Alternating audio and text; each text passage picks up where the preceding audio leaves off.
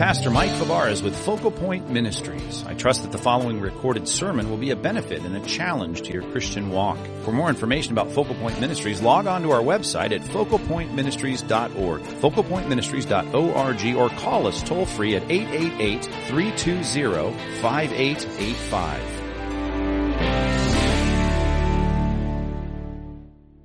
As kids growing up two miles from the beach, me and my friends naturally used to watch uh, surfing videos. Um, back then, to be honest, they were called films. They're a lot harder to get to, but we did watch them. And it would always motivate us, right? We, we would watch these guys kind of tearing up the waves here in Southern California or Hawaii, and we would uh, get motivated. I would even be motivated to take my $10 garage sale surfboard and get to the bus stop and find my way on the Orange County 1 bus down to the beach, and it was motivating. But there's something that we would never watch to motivate us to go surfing, and that would be watching films of surfers dying. That would not get us excited about putting on wetsuits and going surfing.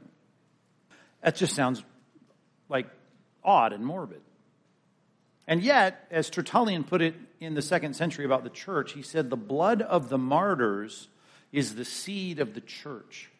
In other words, the execution of Christians by the authorities, that is the thing that just has fueled and motivated the church. And that's such a strange and paradoxical thing, isn't it? To see people saying that, that really just motivates people to get out there when they hear of and see of, and when it happens that Christians are executed because of their loyalty to Christ. Now, how is it that executions of Christians can, in some way, at least used to be, that it would motivate Christians to live the Christian life?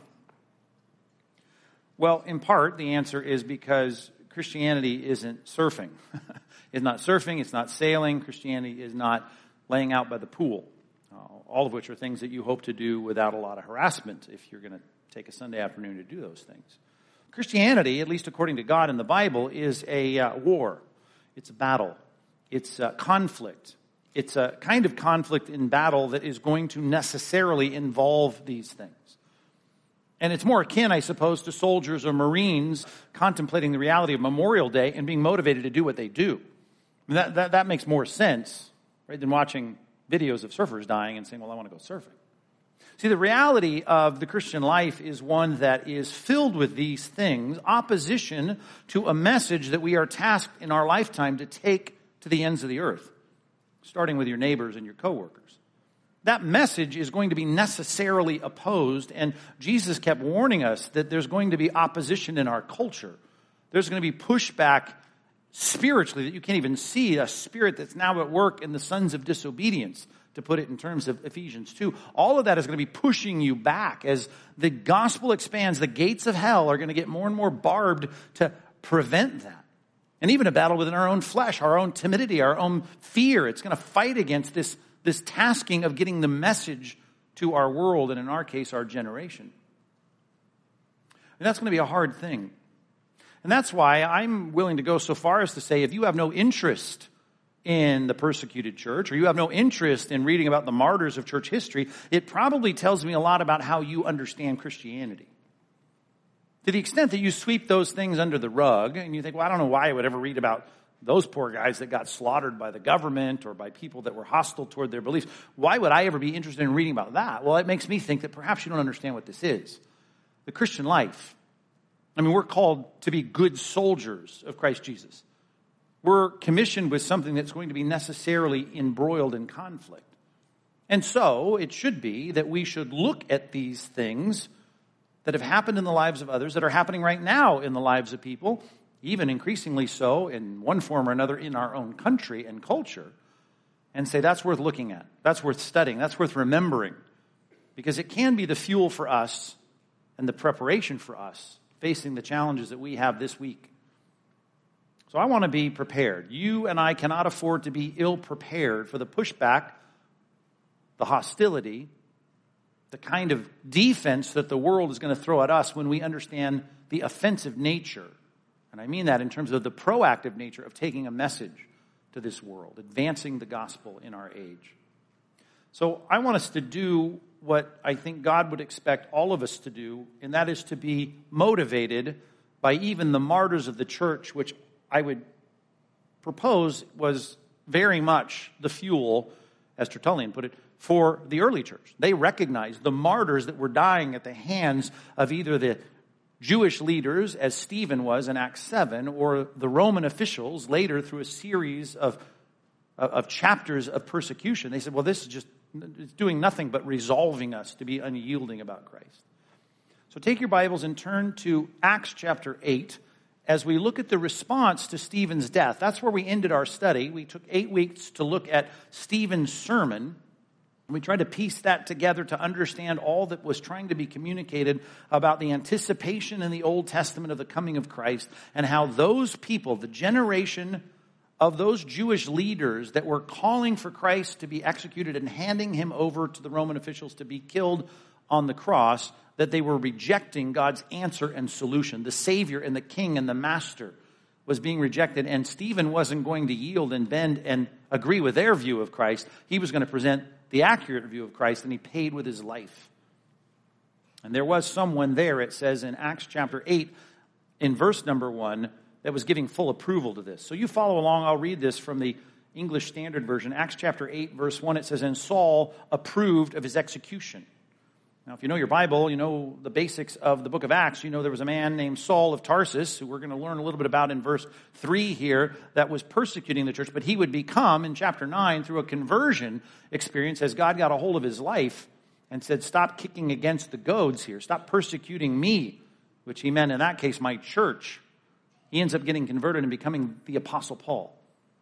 But he was giving full approval to the death and the martyrdom of Stephen. And there arose, middle of verse 1, on that day a great persecution. Not a small thing, not pushback, not just a few disparaging comments on social media. This was a big persecution against the church in Jerusalem. And they were all scattered throughout the regions of Judea and Samaria, except for the apostles. They were hanging in there in Jerusalem. Now, devout men, verse 2, buried Stephen and make great lamentations over him. And I guess I should make the point that though the blood of the martyrs is the seed of the church, killing your pastor is a bad thing. Let me just say that. Killing preachers is a bad thing. Killing spokespersons, it's a bad thing. And when it happened, they felt bad. They lamented it. They grieved over it. And it was a sad, sad thing. And they took time to memorialize Stephen. But Saul wanted to see more of it. Saul was ravaging the church. He was entering house after house. He dragged off men and women and committed them to prison. Now, I need to pick up the first line here of the next paragraph. If you're reading through in your Bibles, you'll see these two paragraphs separated by a, even a heading in most translations. But you'll see there in verse number four, it helps me understand what's going on with that crowd in verse number one that was scattered. It says, Now those, that personal pronoun, pointing back to verse number one, who were scattered, went about preaching the word. So even as we look at verse 4, we start to understand, well, the positive nature of what is happening in the wake of the persecution of the church, and specifically the catalytic kind of experience of having Stephen be stoned to death by the leaders of Israel. All of that became something that moved the church into these concentric circles. As we learned in Acts chapter 1, that was Christ's commission to them. It says, Go be my witnesses in Jerusalem, Judea, Samaria, and the ends of the earth. So we see in verse number one, Saul, who's cheering this all on, more on that in a minute, there arose a great persecution against the church in Jerusalem. And the only people that are going to be less, left there, at least generally speaking, are the apostles who are following Christ. But all the rest of it says they were all scattered throughout the regions of Judea and Samaria. Last time we saw that phrase, Judea and Samaria, it was Christ telling them to go be my witnesses. Which, by the way, is a helpful kind of linguistic understanding for us to have when we use the word martyr. Martyr is a transliteration of the word witness, right? Martus is the Greek word we translate into the word witness, but we transliterate into the word martyr. It's, the word, it's like the word angelos in the Greek New Testament. We just say the word angel, but what we mean is a messenger, in that case, from heaven. Well, here we have a witness, and he's witnessing as he's dying. He's witnessing to the fact that this is true. He's witnessing the fact that I believe this. He's witnessing to the fact that he's unyielding in his commitment to it. And even if you torture him, even if you kill him, he's not going to, he's not going to give. He's not going to give in. He's not going to compromise. That's the witness of martyrdom. That's the witness of those that are suffering for their faith. And it witnesses to people like, beginning of verse 1, Saul, who approved of his execution. Augustine says the church owes Paul to the prayer of Stephen. Think about that. Augustine, fifth century, said the, the church owes Paul, and of course he's monumental in the effect that he has in the church. We're all still reading the letters that God used him to write to bring revelation to us, to bring God's truth to us. And here it was at the end of Stephen's life. Look back at the last verse of chapter 7. He's praying that people would be forgiven. He says, as he's falling to his knees and crying out aloud, verse 60, Lord, do not hold this sin against them.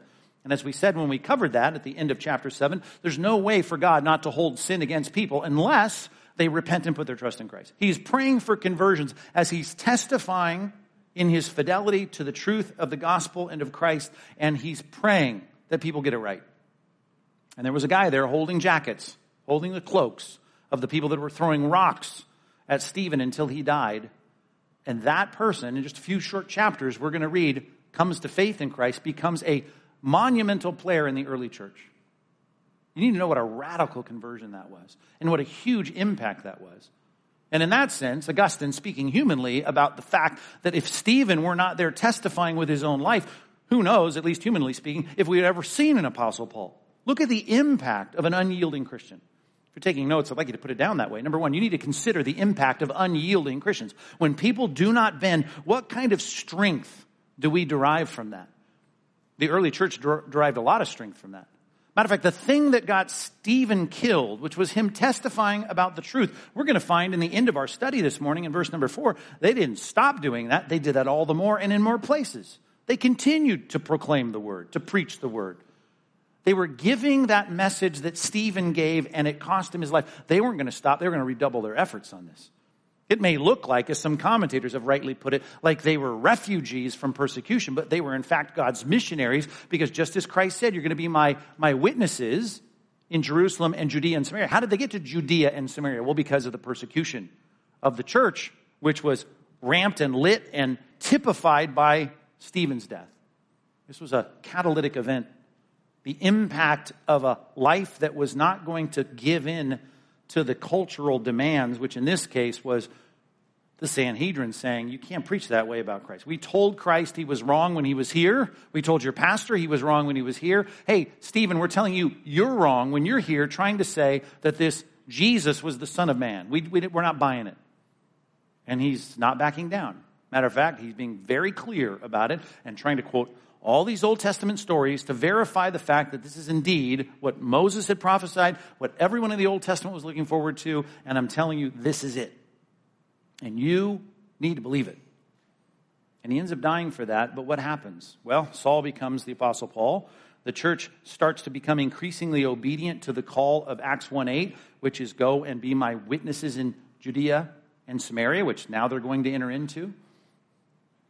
I don't just think this was an act of self preservation. If it was, they would have left Jerusalem and been quiet. They didn't leave Jerusalem and quiet, they scattered and they were preaching. Do you ever gain any strength from watching those that are standing up for the truth of the gospel? I, I hope you do. In the scriptures, we see people do that. And I hope there have been those times when you say, man, that makes me want to be stronger about my resolve my pressure that I receive to be quiet, to back down, to sit down, to shut up. I'm going to I'm going to I'm going to push back against the pushback. You see this, I trust, when you read certain stories of the Bible like Hananiah, Mishael, and Azariah. You know them as Shadrach, Meshach, and Abednego in the Old Testament. And as they stand there with the threat of a fiery furnace, you remember what happened. They were told by those saying, Bow down to the idol here of Nebuchadnezzar, and they refused, and they were dragged in before the king himself. And as they lit that furnace hotter than it had ever been, here they said, Listen, our God is able to deliver us from your hand. But be it known to you that even if he doesn't, we're not going to bow down to your idol. I know that's often taught in Sunday school for our teenagers, because these were young teenagers that were exiled from Israel to Babylon, that you know what, don't conform to the culture. And that conformity to the culture means you're not going to cuss, you're not going to shoplift, you're not going to smoke weed. I mean, all that, you know, I, that's really not the temptations I'm assuming you have. You have the temptation of, of not speaking up, of not representing Christ accurately in this world, of bowing down, usually in a way that is passive, not active, which is not here, take this, drink this, do this, smoke this, but it's, hey, stop talking like you do about this narrow minded, heavy handed, kind of Bible thumping Christianity. And I'm, just telling you, the temptations we have to yield are increasing in our culture, and we need to say, wow, what's the impact that unyielding godly people have had on my life? And what's the impact that I could have on others? I tell the story of just my wife and I being in, before we were married, in a college class, in a public speaking class. And we were the first people to finally speak up in the class because our professor was so hostile toward Christianity. He couldn't stop just unleashing on it. And so I finally speak up. Well, I, I'm confident I'm the only person in the class that is offended by all this.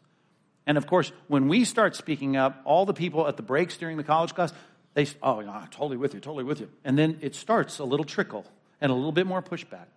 I can't say it ended well. As a matter of fact, I paid for it in part because I didn't get a good grade and it was a public speaking class. So I would think, I don't know, I was hoping to get a decent grade in the class. And all of that, we saw a movement within this class. As a matter of fact, one of the gals in the class became a Christian before the semester was over because people started then saying, we're, we're going to stand up against this. It has this effect, this fortifying effect. We need to see that.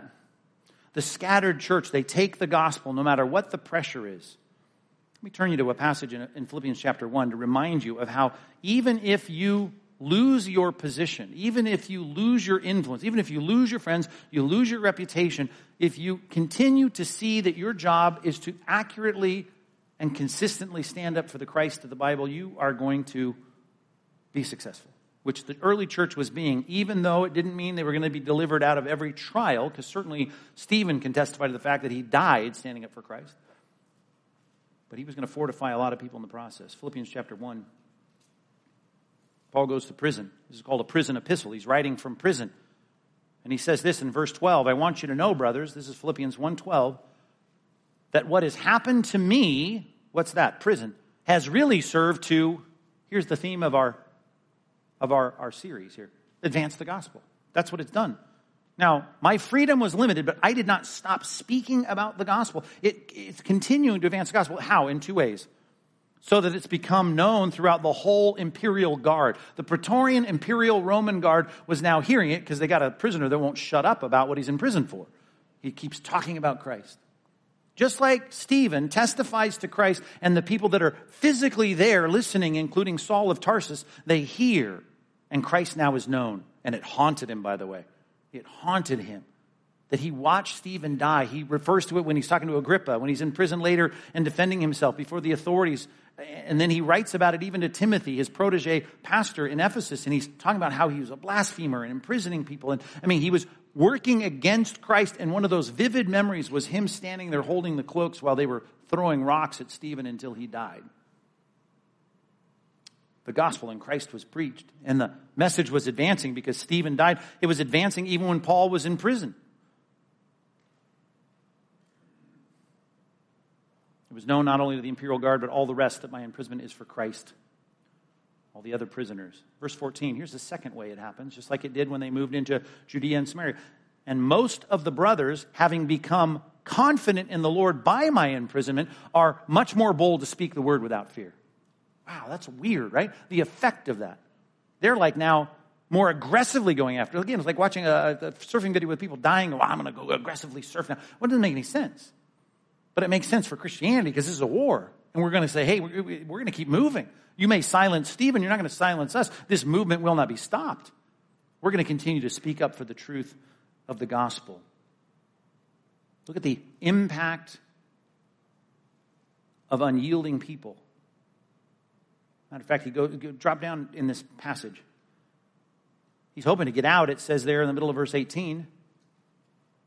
Yes, I will rejoice. Why? For I know that through your prayers and the help of the Spirit of Jesus Christ, this will turn out for my deliverance. As it is my eager expectation and hope. That I will not all be ashamed. That having full courage, it says, with full courage, now as always, Christ will be honored in my body, whether by life or by death, which is exactly Stephen's perspective. And you should say, I want Christ to be honored in my job, even if I have it or I lose it in my relationship, whether it stays civil or whether it turns hostile, whether I live or whether I get in, live in freedom or get imprisoned or whether I live on the planet or get killed. I'm going to seek to glorify Christ, which is not to shut up about Christianity, it's to continue to speak up about Christianity. And that is what was taking place. You see this constantly. Why? Because God is working everything out for good to those who love God and are called according to his purpose. His plan to go into Judea and Samaria was being accomplished because you had the Sanhedrin killing Stephen. When John Bunyan wouldn't stop preaching and the authorities threw him in prison, he got thrown into prison and he wrote a book called Pilgrim's Progress. You've heard of it. It became the number three best-selling book in colonial America, and most people, they had three books on their shelf. They had a Bible, they had the Foxe's Book of Martyrs, and they had Pilgrim's Progress. And that book did more to impact and shape people in their sanctification and fortify their faith than almost any other book besides the Bible and the Foxe's Book of Martyrs. And I want you to think about that. How did that come to be? He could have been out preaching. Instead, he was incarcerated and writing. God knew what he was doing. And God knows what he's doing with you if you lose your freedoms, if you lose your relationships, if you lose your clients, or if you lose your job. Stephen wasn't trying to be necessarily argumentative or necessarily pejorative. He wasn't trying to be pejorative or argumentative at all in terms of his relationship with those guys. He wanted them to be saved. That's how he ended his life, praying for their salvation. But it was going to cause that, and he wasn't afraid to endure that because he had a sense that that was more important than the peace in his life, and all of that was served to advance the gospel. Paul says that. and It's a great line. The theme of our next eight, eight weeks. I want you to know, brothers, what has happened to me has really served to advance the gospel. Philippians 1.12. Well, if you're going to look back and derive any fortification of your faith or any strengthening of your resolve or any boldness in your words about the martyrs, well, then you need to keep them in mind. Go back to our passage in Acts chapter 8, verse 2. They had a funeral for Stephen. I guess they could have put him on a camel and, you know, wrapped up his body, put him on the back of a donkey or a cart and rode him into Samaria somewhere and had a quick interstate side rest stop funeral, but they didn't. They had a funeral there. It was a big deal. They were devout. It was serious. It was it was, it was a good kind of funeral in the sense that they mourned his loss. That's what funerals are for. They're not celebrations of life. They're, they're times to mourn and to grieve the loss of this relationship. They're also a time to remember who they were. And they, I mean, Stephen was remembered. Remembered not only in the book of Acts, which by the way, I might argue that Luke spent more time recording the first martyr's speech than he did the first sermon by the pastor, Peter, the apostle in Acts chapter 2. Think about how much space they're remembering the words of those who did not yield. He wanted to add more of that speech in, in the book of Acts. Luke did as he wrote this. That's a big deal in the early church. Right? They kept talking about the importance of guys like Stephen who were willing to give their lives for this.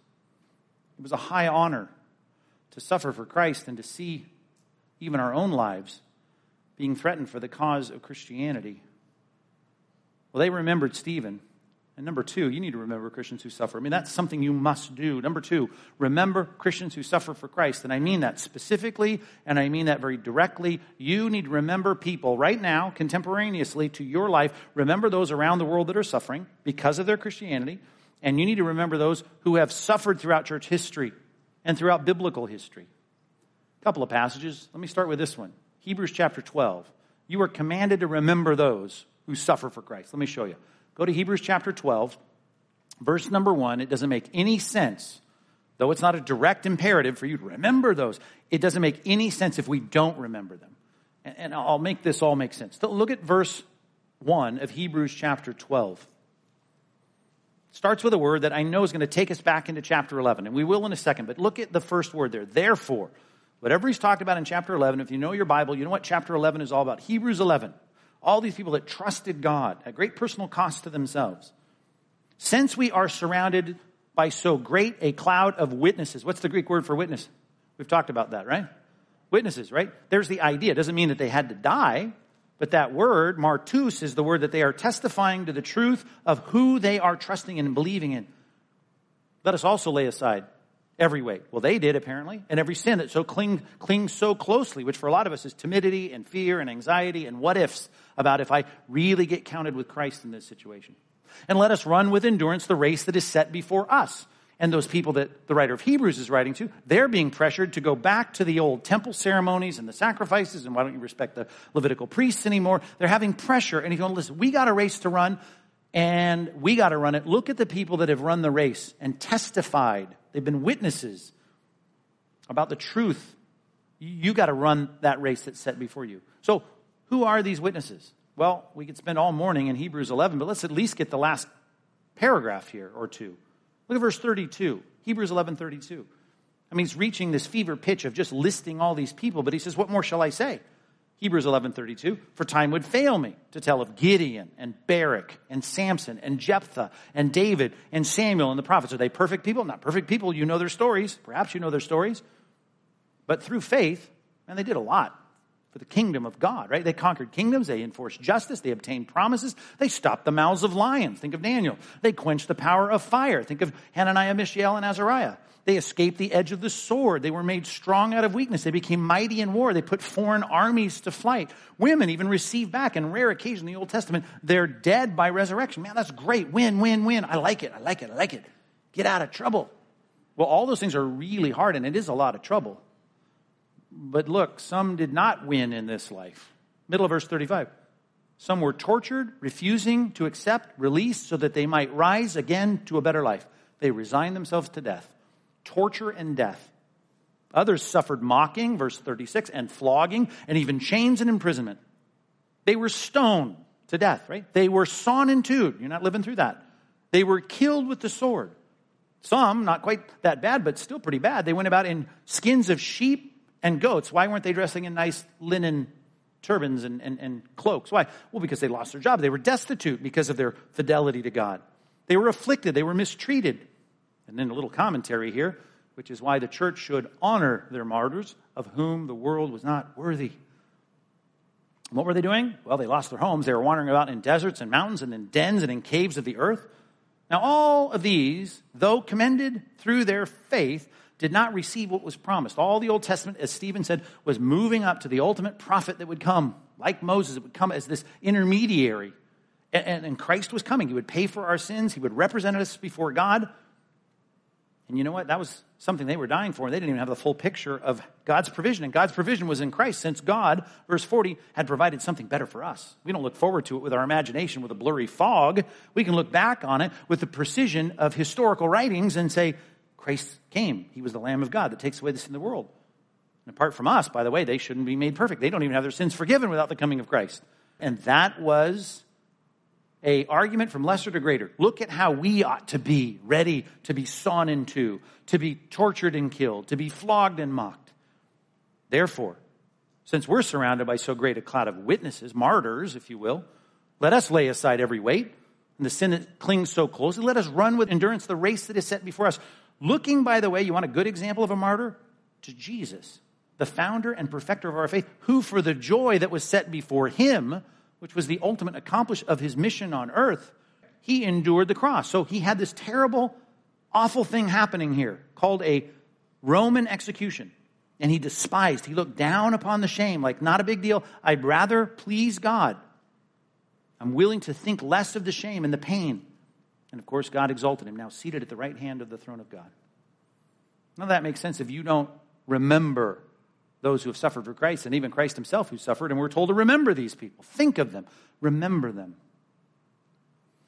1 Peter chapter 5, and thinking about how the adversary in verse 8 is prowling around seeking to devour us, we're told to resist him and stand firm in your faith. Satan love to take you down. He's at work in the sons of disobedience. The non-Christian culture is working against your allegiance and commitment and resolve to follow Christ.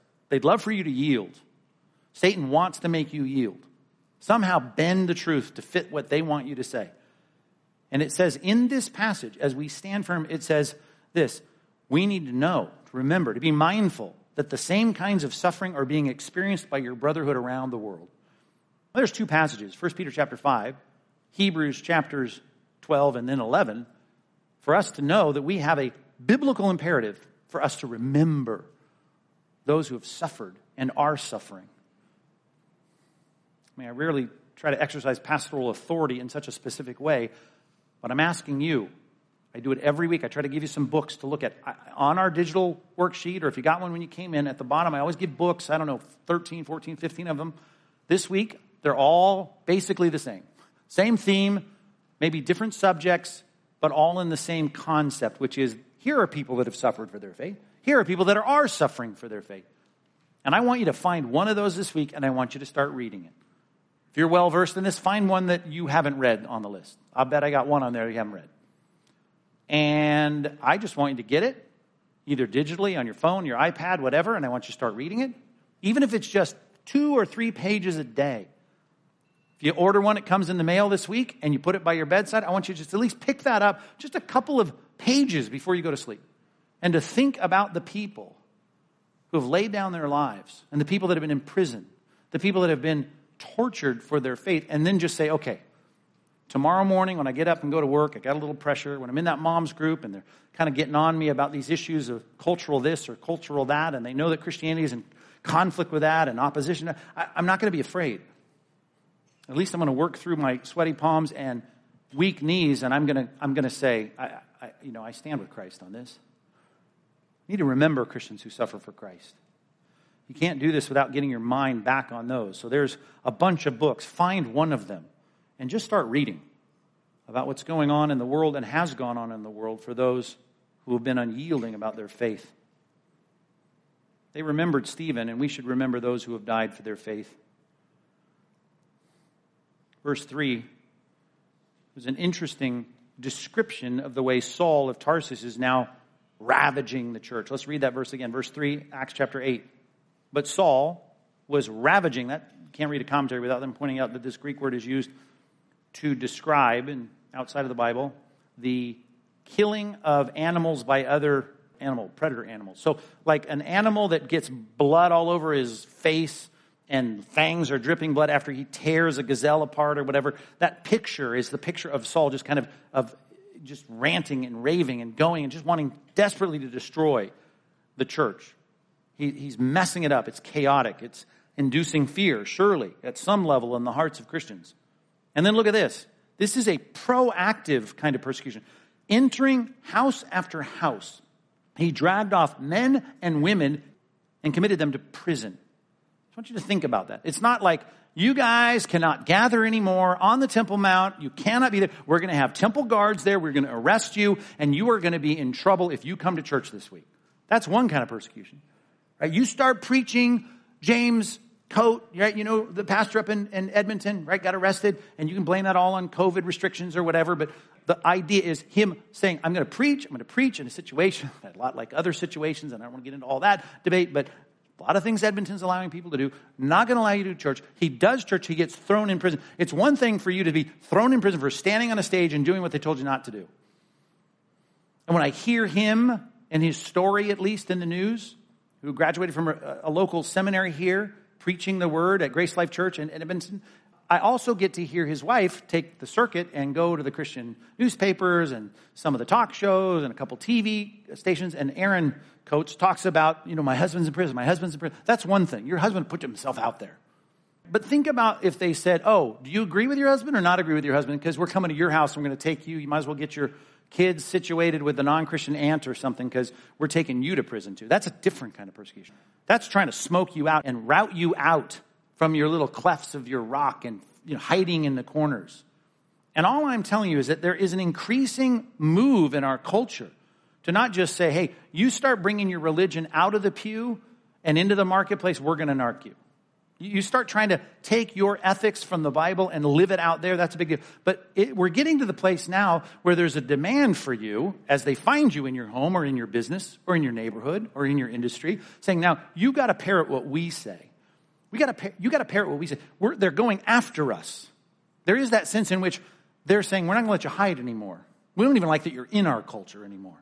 There's an increasing pressure upon us in that regard. And you may say, oh, you know, you're just sounding the alarm and it's doom and gloom. Well, okay. Even if you think we're a long way from that in our culture, you know that's happening all over the world. You do know that. Read some of the books. Go to some website. Go to the Voice of the Martyrs website, persecution.com, and just read about what's going on around the world right now of people seeking, actively seeking to find Christians and having them either imprisoned, punishing them with fines, the blasphemy laws that are ramping up all over the world. I've just skimmed some of those reports, lengthy reports of nations that have blasphemy laws, which mean, of course, that you can't blaspheme the going cultural religious tide. And if you're a Christian, of course, you're going against that. So we're not going to dig that. We, we're against that.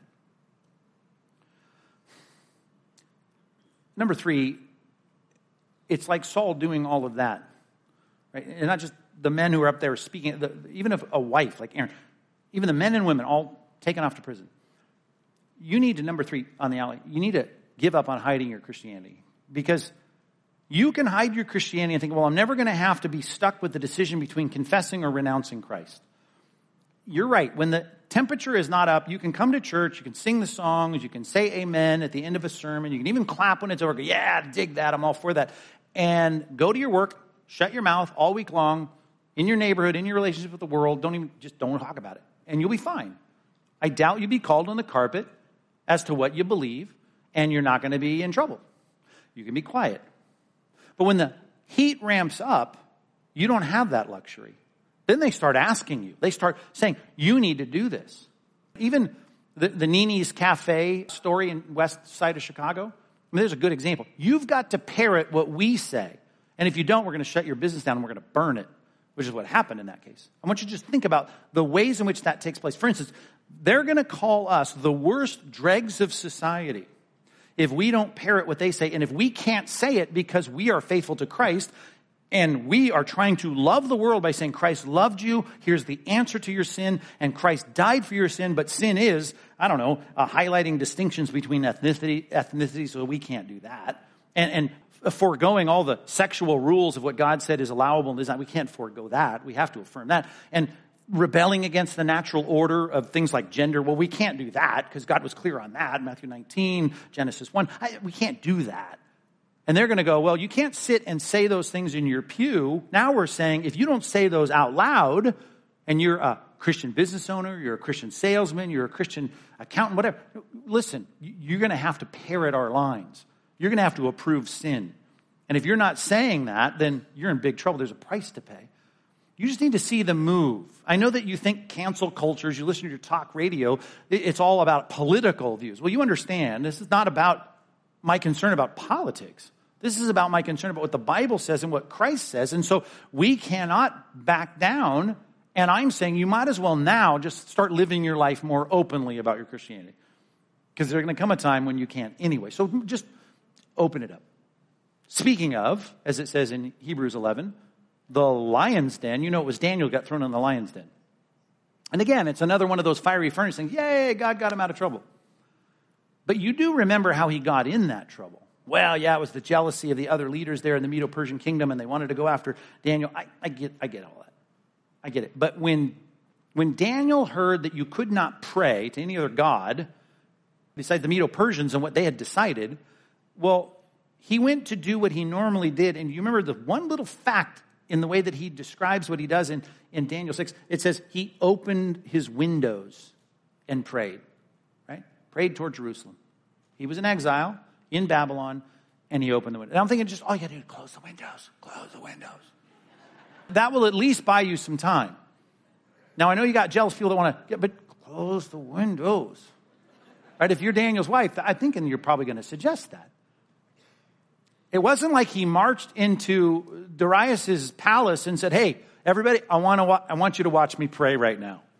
I'm going to pray to Yahweh.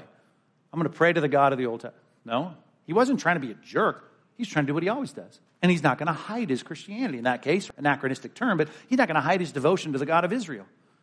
And I'm saying you can't hide your Christianity. I don't want you to hide. I don't want you to try to hide your Christianity because they're coming to find out what you believe. I mean, they are one way or another. You might as well go on, on the record now. And I think you need to stop being or trying to be an undercover Christian give up on hiding your Christianity. We really can't hide. And we're going to be outed at some point. You might as well say, okay, scary? but we're not going to be undercover Christians. What were they doing? Verse 4. Acts chapter 8, verse 4. Now, those who were scattered went about, look at this word, preaching the word. Now, who were these people? Back up to verse 1. Saul approved of his execution. That's Stephen who died. And there arose a great persecution, it says, against the church in Jerusalem, and they were all scattered throughout the regions of Judea and Samaria, except the preachers. Well, the apostles were the preachers. If you're going to get a big crowd of thousands of people out there, all following Christ, who's going to teach them about how Christ fulfilled the messianic promises and prophecies of the Old Testament? Well, we're going to have Peter or James or John do that. No, you're right. Those were the preacher preachers. We're not talking about that kind of preaching. These guys were the ones scattered, even while their preachers stayed in place, although there were some people that could probably teach some line upon line in the Old Testament. But these people were all now commissioned and deputized to preach. I doubt that that's a word that you use. Right? If someone asks you on the golf course this week, hey, are you a preacher? No, man. I mean, I'm not a preacher. Did I insist too much about whatever, what to have for, no, no, no. I'm not saying it's a disparaging, but is that what you do in life? No, that's not what I do. No, that's Mike Fabarez you want to get. It's not, it's not me. He's the preacher you realize that this passage is defining preaching as something the scattered people of God who sat there listening to preaching did. They're preaching. Preaching the word, which is a loaded term as well. The word. Right? The word is a description of God revealing the truth. And sometimes even those words overlap, overlap between the revealed truth and the one the revealed truth is all about. Christ himself is called the Word in John's Gospel. He's the Word, and the Word became flesh and dwelt among us. But the idea is what God revealed about Christ that's the word. That's the truth. What's the word on the matter? This is the word on the matter. This is the truth on the matter. God has revealed himself. And they went out preaching the word. And that's your task and my task this week, next week, next month until you die to preach the word. So when someone asks, Are you the preacher? your answer is, Yeah, I, I am. That's my job. Why? Because the institution I'm a part of is to advance a message. So I'm going to preach the message. Now, it's usually done in dialogue and discussion, but that's your job. Let me put it this way. Number four, your job is to keep telling the truth about Christ. Keep telling the truth about Christ. And I want to say it that way because if you just say to people at work, yeah, I'm a Christian. Oh, cool, cool. Well, I'm not. I'm, I'm a Buddhist. I'm a, I'm, a, I'm a Muslim. I'm a Hindu. Okay, cool. High five. That's not what you're asked to do. Because I hope you know the theology of any other religion is going to have an opinion about Christ that's not the opinion about Christ, the facts about Christ presented in the Bible. Islam says that Jesus is a prophet. The Eastern religions talk about him maybe as being an enlightened guru. Okay. Some groups see him as a distillation of ancient wisdom, right? This is like Confucian wisdom coming to bear in the light of Christ. Oh, okay. But that ain't what God said about him. And we've been studying that every time we go to church about Christ being the one who is, as we read recently from Colossians chapter 1, he is the first in front of all things, the inheritor of all things. Matter of fact, he's the creator of all things, things visible or invisible, thrones, dominions, power. He created them all. All things are created by him and for him. He has preeminence in everything, and all of that should be clear. Matter of fact, true or false, Christ is a unique and supreme person. He's the most unique and supreme person of all persons. He is the God man. He, in him dwells, to quote Colossians, in him the fullness of deity dwells in bodily form. So Christ is unique and supreme. Is Christ greater than Muhammad? Is Christ greater than Confucius? Is Christ greater than the Vedas? Is Christ greater than any philosopher? You would say yes. I would hope. You'd say yes if you're called to take the message of the supremacy of Christ to the world, while all the other religions and philosophies are telling a different story about Christ, making him lesser than he is, then I take the truth about the supremacy of Christ to my friends at work, in my neighborhood, to the other moms at the mom gathering at the soccer field or whatever, and you say, well, Christ is supreme, and therefore I'm going to tell you the truth about the uniqueness and supremacy of Christ. If I'm saying that as a part of the Christian faith, then I'm asking the question, is my Christian faith and is my religion, is it unique and supreme over all other religions? And that's where you're going to go, well, I'm not saying that. I don't want to say that we're supreme and I don't know, Christ is supreme. I mean, we're not supreme. Just one beggar trying to tell another beggar where to find bread. I mean, you know, what do we know? And well, wait a minute. Christ is unique and supreme over all people. Matter of fact, he said he's the way, the truth, the life. No one comes to the Father except through him. That's not what all the other religions say. It's not what the average secularist says. That's not what people are saying. We're saying there's no other name under heaven given among men by which you must be saved, must be saved, must be saved. No other name. There's no other person. This is the only way. Now, is Christianity saying that? Well, if it's faithful Christianity, it's going to say that. And if that's saying what God says, is that corpus of teaching? Is that evangelistic message? Is that truth that's being proclaimed? Is that then superior to all these other people saying different things and contrary things about Christ? Absolutely it is. You want to have trouble? Go to work and tell your friends that. Go say Christianity is superior to all other religions. I don't, I don't want to say that. Why? Because you know what you're going to get. You're going to get pushback. You're going to get hostility. You want to see people who say they're against hate get filled with hate? All you got to do is talk about the truth of who Christ is.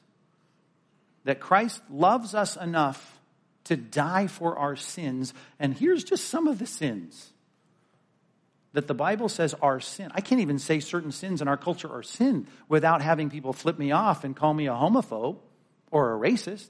Think about that. Yeah, distinguishing ethnicities and aspects of ethnicity, that's wrong. The Bible says just the opposite of that. I'm not concerned about dividing us by ethnicity. I'm about uniting us under Christ. Those things don't matter. There's no barbarian, Scythian, slave, or free. We're all together in Christ. I can't say that not in, in, in, in the secular company of those who don't buy that because they're going to attack me. I can't talk about sexual ethics from, from Christ's perspective. I can't talk about gender issues from the order of create. I can't talk about that without inviting the hostility of my culture. So I guess I'll shut up about it. Were they refugees trying to avoid trouble? If they were, they wouldn't be preaching the word. But they were preaching the word because that wasn't the point, trying to avoid the problems. It was about them being faithful representatives of advancing the gospel. Turn you to one last passage Hebrews chapter 10. I don't know how long you've been a Christian, but I fear that maybe if most of the debates that you're involved in have to do with sharpening your theology and their debates in your mind and their books that you're debating one book against the other. Probably a little different than when you first became a Christian. And you took the Word of God at face value. You felt the urgency of the salvation of your friends and your neighbors and your coworkers, and you started talking to them about them needing to do what you just did to confess your sins before God, repent of them, and trust Christ to have your sins forgiven. And that probably caused more problems than when you settled into your comfortable Christian life. Hebrews chapter 10, drop all the way down to verse 32. The writer of Hebrews says, I want you to think back to those early days. Recall the former days when you were, just after it says you were enlightened. Right? You endured a hard struggle with sufferings. I bet you lost some relationships back then. Sometimes you were publicly exposed to reproach. Now, that was serious back then, of course. Perhaps you haven't been publicly, you know, verbally flogged, and affliction. Sometimes being partners with those so treated. Maybe there was a time in your Christian life when you were more attracted to reading about the persecuted church around the world, and maybe there was some interest in the martyrs of church history because all of this was really fresh and happening in your relationships. You had compassion on those in prison, and you joyfully accepted the plundering of your property since you knew you knew and it was palpable and real to you that you you yourself had a better possession and an abiding one. You took those terms in Scripture about a place where your treasure cannot rust and it can't be stolen and it's not going to be eaten by moths. You took that seriously. Well, therefore, verse 35, don't throw away your confidence. That's exactly where you need to live. You need to be right there. It's got a great reward. You have need of endurance. You need that kind of thing that started you in the Christian life. It needs to keep on going. You need to be fueled by that continually so that when you've done the will of God, you may receive what is promised. Now, a conflation of a bunch of biblical concepts in the Old Testament says, For yet in a little while the coming one will come and will not delay. Certainly referring to the fact that Christ is returning. He's going to return. But my righteous one, going to live by faith, which he's going to unload on what that looks like in chapter 11. Live by faith, which is going to end with people being sawn in two. In the end of chapter 11, he's going to say, Hey, you run whatever race is in front of you. Look at this. And if he shrinks back, as opposed to being these kinds of people in chapter 11, as imperfect as they might have been in various aspects of their lives, they trusted God. And they weren't afraid to say it. If you shrink back, my soul has no pleasure in him. But we are not of those who shrink back and are destroyed, but of those who have faith and preserve their souls. I want you to be bold. I want you to not back down. I want you to open the windows. You don't have to go in with a milk crate and a bullhorn and preach in the parking lot of your office. But how about you just saying to your coworker, hey, I'm a Christian. I don't know if I've ever been really clear about that with you, but I'm a Christian. I believe God has revealed himself, and he's done it in this book called the Bible. If you ever want to talk about that, I'd be happy to talk about it. I mean, does that sound genteel and kind? Just say that to six people this week. Hey, I'm a Christian. I don't know if you know I'm a Christian. I'm a Christian. And I believe that God has revealed himself clearly in the Bible. If you ever want to talk about that, I'd love to talk to you about that. I'll bet you're going to have a couple takers, and in those conversations, I'll bet you're going to have a little bit of, of, of difficulty with the conditioning of the culture that has infected the minds of those you talk with with the spirit that is now at work in the sons of disobedience filtering through and maybe even becoming a hostile conversation. You keep your cool. You be kind. You hold out the words of life.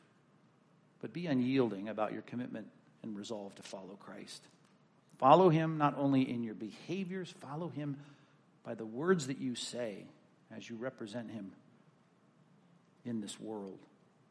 There's a great reward for all of this I think we're rewarded in many ways. I think we'd have a better church if all of us were willing to and engaged in a kind of representation of Christ that really did start to cost us from week to week. I think we'd argue about less things. I think we'd be less willing to divide over dumb things. I don't think the church in parts of the world where people are being dragged off to prison are really complaining about, I don't know, how cold the temperature was in the auditorium. I don't think that was probably the emails most of those pastors get in the persecuted church. Or, you know, can't we have gluten-free donuts on the, on the I mean, I just don't think that's probably what's going on when people are being dragged off to prison and your relatives are losing their jobs and their freedoms over their Christianity. I'm not saying it'd be nice to have the kind of food you want on the table. I'm not saying it'd be nice for you to set the temperature let everybody else tough it out. I'm just telling you, I think a church that's willing to live on the edge of advancing the gospel, probably the kind of church you'd like to go to.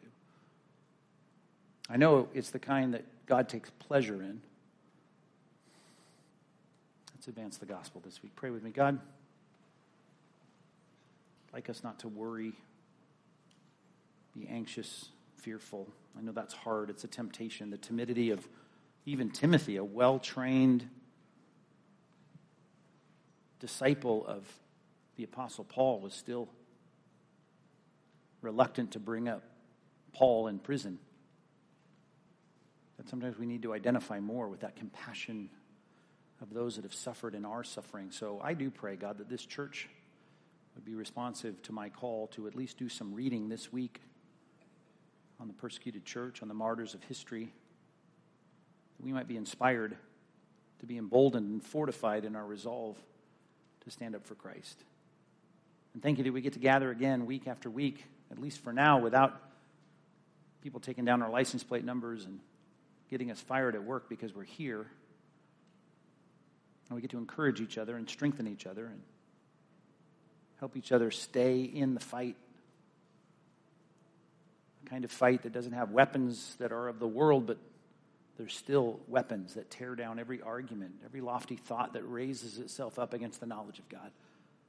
Even that statement, God reminds us of the superiority of speaking the truth about the superior person that we follow, the one that redeemed us. So encourage us this week, please, as we seek to advance the gospel in Jesus' name. Amen.